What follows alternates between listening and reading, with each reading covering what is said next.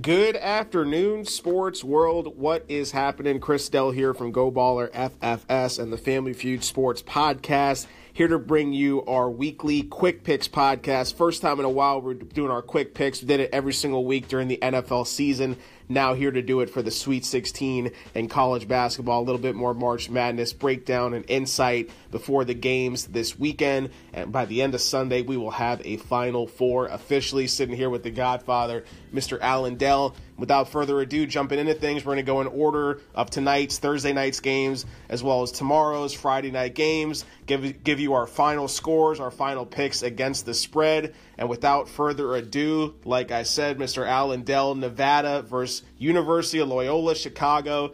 Two of the probably biggest underdogs left in the tournament, battling it out in the Sweet 16. Nevada, Wolfpack, one and a half point favorites in this game. What say you? Well, if you're a fan of basketball, you gotta love this game. I mean, you got Loyola inspired by 98 year old Sister Jean, the most well known nun in this part of the world. Uh, Nuns trending on Twitter, man. Yeah, and then you got the king of the comebacks, Nevada, 22 points last time in a victory and 14 and another 14 point comeback. So you got everything there, and uh, Eric Musselman's daughter is an eight year old inspired cheerleader too. So th- this is an excitement game. Loyola's won uh, two games by a combined three points. And I like that magic continue. And who's going to bet against a 98 year old nun who's rocking and rolling two years short of hitting the century mark? So I like Loyola. I think they're going to eke out another one 70 to 68. All right. So high, high scoring game there for Loyola. The Loyola, this is a team that's won both their games by 63 62 and 64 62. I'm going to have them for the third straight game, limiting their opponent to 62 points because why the hell not? 65 62 at Loyola Chicago. Ride the defense. This team, looking at the stat line, has five players averaging double figure scoring, led by Clayton Custer, who just sounds like an Elite Eight Final Four underdog player to keep your eye on. You love the alliteration there. This guy's shooting 46% from three. I say they get it done again and maybe don't need the last second shot to win this game for once in a while for them. Let's move on to the next game. Two powerhouse, big major school programs, Michigan versus Texas A&M. Michigan's needed maybe the most luck outside of Loyola Chicago in this entire tournament with the buzzer beater against Houston in the second round.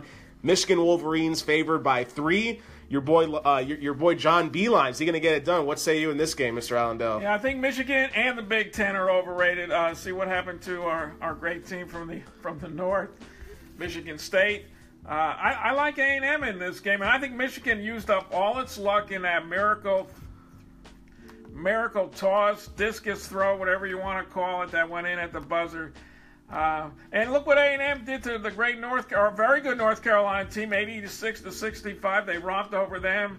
So I'm, I'm I think A&M is underrated and underappreciated and the luck's going to run out for Michigan from the overrated Big Ten. And I like A&M winning this game 75 to 70. I'd love to debate you on that one, but I pretty much can't. You've seen the way Texas A&M's played. They played a damn good Providence team in the first round. Providence hung with them, and I had Providence winning a few games. It seems like I picked the wrong team on that side of that matchup. Texas A&M was absolutely dominant in their win over North Carolina. Completely blew out and routed the defending champions. They've got a six foot ten forward slash center Robert Williams, and you talk about three things in the in this tournament that always prevails. It's guard play slash senior leadership. It's rebounding and it's coaching. Give the rebounding edge to Texas A&M as they've had. This team's got a lot of big athletic players. I think that they might just be the better team talent wise against Michigan. I think the Big Ten is overrated as well. I got Texas A&M 74, Michigan 70. Texas A&M advances for back-to-back underdog wins on the night. And let's get into one of the first night games. Kansas State win their recent win over the University of Maryland Baltimore County Retrievers against Kentucky. Your boy, Coach Calipari, the Kentucky Wildcats, five point favorites in this game. What say you on this one? Yeah, this, is an inter- another interesting game. Uh, I, I'm really impressed by Kentucky. The two wins they've had have, real, have they've showed so much poise, something they hadn't shown in the previous seasons. Uh, then some people say they had an easy schedule. They beat Murray State and they beat over, overrated Buffalo, who tore apart uh, a poorly coached Arizona team. I, I, think right now Kentucky has the best point guard in the, in the in the tournament, and Alexander, and of course they have Kevin Knox. And again, they're playing, they're shooting forty percent from the field, uh, and their, their defense has really looked good. And, and Calipari, who I never thought has been a great coach, so far has his team in a good mood, poised. Can they stay poised because they're young? But I, I, think they got enough to win this one. Uh, and I'll, I'll go with them 78 72. All right, there looks like looks like we're three for three in our picks, man. I, I got Kentucky winning this game. I think this is the easiest game to pick of, of the first two days in the in the Sweet 16 leading into the Elite Eight. So tonight's game, tomorrow night's game, Friday night.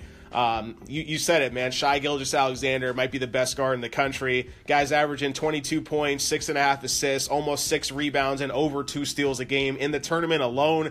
You talk about Calipari's coaching. Let me give you this stat. Kentucky's 6 and 0 in Sweet 16 games under Coach Calipari. They've won eight straight Sweet 16 games overall. Doesn't seem like that's coming to an end now. Against a Kansas State team that's lucked out in a sense that they played a number 16 seed in the second round. I like Bruce Weber as a head coach. Don't get me wrong. I think they're a, a good team, not a great team. And they played Creighton in the first round.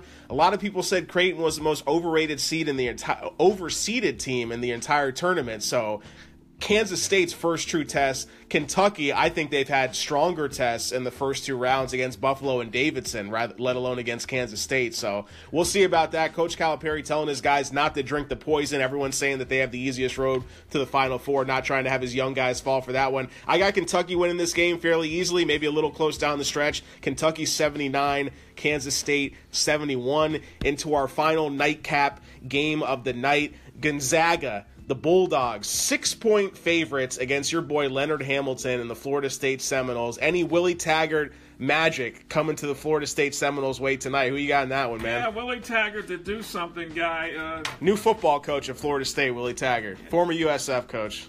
What yeah, you got in this one? Well, this is another hard one to, to pick. Florida State's big. They're athletic. They average 5.2 blocks per game, which is in the top 17 in the nation. They have two seven footers. Uh, they they beat a, Xavier, the, another poorly coached team, I think. Yeah. That's what led to it. I mean, eight, uh, Florida State finished 99 in the ACC, so they weren't uh, anything great to worry about. But they do have that size and do have that athleticism, and really they don't have a, a, a star, and that's probably good for them. They're balanced offensively. They have nine players averaging between 6.6 and 12.9 nine points a game. Xavier is a hard team to figure. Uh, they needed a clutch three pointer from Zach Norvell to finally put away UNC Greensboro, folks. That's UNC Greensboro. So you don't know, but each game is a separate entity. It, it's hard to tell. Uh, can Gonzaga continue the magic, and will they be able to co- overcome FSU's height and athleticism? I say yes. I see Gonzaga winning 76 71. All right, so you got Gonzaga winning that game, but not covering the spread in that one. I'll tell you what, man, Gonzaga is a team that you mentioned the the eking out a win in the first round against UNC Greensboro, and then the second round beating, I think, uh, an overrated uh, Big Ten school in Ohio State, to say the least, right there. I think this is going to be Gonzaga's toughest game in the tournament. I think Florida State's hot. They're an ACC team that's been battle tested throughout the season. They've had a much stronger schedule than Gonzaga's had this year. I think Florida State, the athleticism, I think the magic from beating the one seed, I think that momentum carries them in this game. I think Florida State's going to pull off the biggest upset of the night tonight on Thursday Woo! and make it to the Elite Eight. Florida State 68, Gonzaga 63. That wraps it up for Thursday night's game. We're going to break down our next four for Friday night, leading up to the Elite Eight this weekend here on Go Baller FFS. We'll be right back.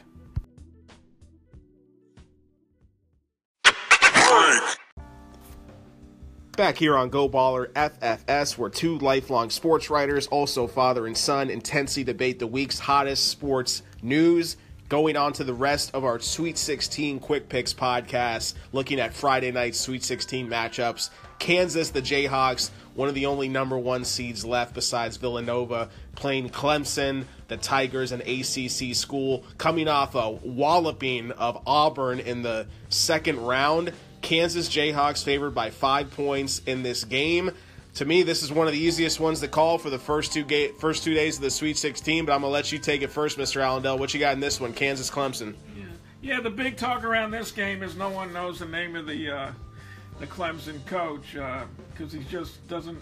He's not in the same market, so to speak, as Coach K and the others. His name is Brad Brownell, I guess. Uh, and the other question is, who was Clemson beat? Yeah, they beat an Auburn team that was probably overrated to begin with. They held them to 25% shooting. I, I like Kansas. I think Kansas. I know they haven't had great success recently in getting to the Final Four, but but I like the weapons they have. They shoot well from uh, three-point line. Uh, 40 per, uh, they're averaging 10 three-point makes per game. That's a lot, and they're shooting 40.3% from that range. So you gotta like that. I think Bill Self has enough in-house to get by this opponent, which maybe is a little bit overrated. Clemson, uh, not a well-known, not for basketball anyway. So I'm going to go with Clemson. Uh, excuse me, Kansas. Say 81-76. All right, so it looks like you got to push on that one. Kansas favored by five overall. I think Kansas easily covers the spread in this game. I think Clemson ha- had a tough Auburn opponent uh, who's who's had injuries all year long. Clemson lost one of their main players, if not best player, earlier in the season, so it's commendable they've made it this far. But beating New Mexico State, beating a banged up Auburn team, uh, that doesn't impress me too much. As you, you, get it done, you get it done, and I give you props for getting to the Sweet 16. But I think Kansas takes care of this one, double digit win. Kansas 84, Clemson 72. Devonte Graham, I think, has a big game in this one for Kansas and gets them to the Elite Eight. Moving on to the next game, West Virginia, your boy Bob Huggy, Huggy Bear placed in Villanova, the other number one seed in this tournament. Villanova favored by five points. I thought the spread might actually be a little bit bigger in this one, West Virginia's been a team that's been up and down in the rankings all season long. They were in the top five, top 10 for a while. Then they slipped out of the rankings altogether. Then they wound up somewhere kind of in the middle of things. But uh, talk about a team that hasn't really had to play too much uh, uh, competition in the first two rounds, I mean, they beat Murray State and beat Marshall. So they've yet to play a major conference school leading up until this point. Might be getting the best major conference school in the entire tournament, a team that won the championship outright two years ago. But what you got in this game, Mr. Allen Dell? Yeah, well, I don't know who Villanova's beaten either, but uh, okay, this is upset alert game for me. My man Bob Huggins, uh, one of the best coaches in the country, doesn't have the great elite talent that a lot of other major programs have, but he's got that full court press that drives teams crazy. What I think is going to happen in this game, they're going to use their press, they'll get a few turnovers, but the question is, can they're going to leave some of Villanova's shooters open, and can Villanova drop, knock down those threes? If they can knock down those threes, that's going to be a long night for the Mountaineers because then that press it nullifies that press, and it may even force the Mountaineers to take it off. So that that's a key thing. The Mountaineers are going to press. They'll get some turnovers, but can Villanova knock down the three? And they're going to have some wide open shooters and that's what it's going to be all about. There's something about this West Virginia team inspired by Jevon Carter, who Huggy Bear found at an AAU game in Orlando when he was uh, going crazy, guarding guys full court, if you know the story, in an AAU game while his teammates were half asleep at an 8 o'clock game in the morning. There's something about this West West Virginia team. They don't have Sister Jean, but they got Bob Huggins and Jevon Carter. And I'm pulling, this is my upset game of the, of the Sweet 16. I like the Mountaineers to win this one 85 80. Ooh, man, high scoring game for the Mountaineers. They've scored 85 and 94 respectively in their first two games, so why, why not in the Sweet 16? I, I want to see West Virginia win. You know me, I pull for the underdog whenever I can. I, I just realistically can't see this West Virginia team who struggled against better competition a lot this season. I think Villanova overwhelms them. I think West Virginia keeps it close.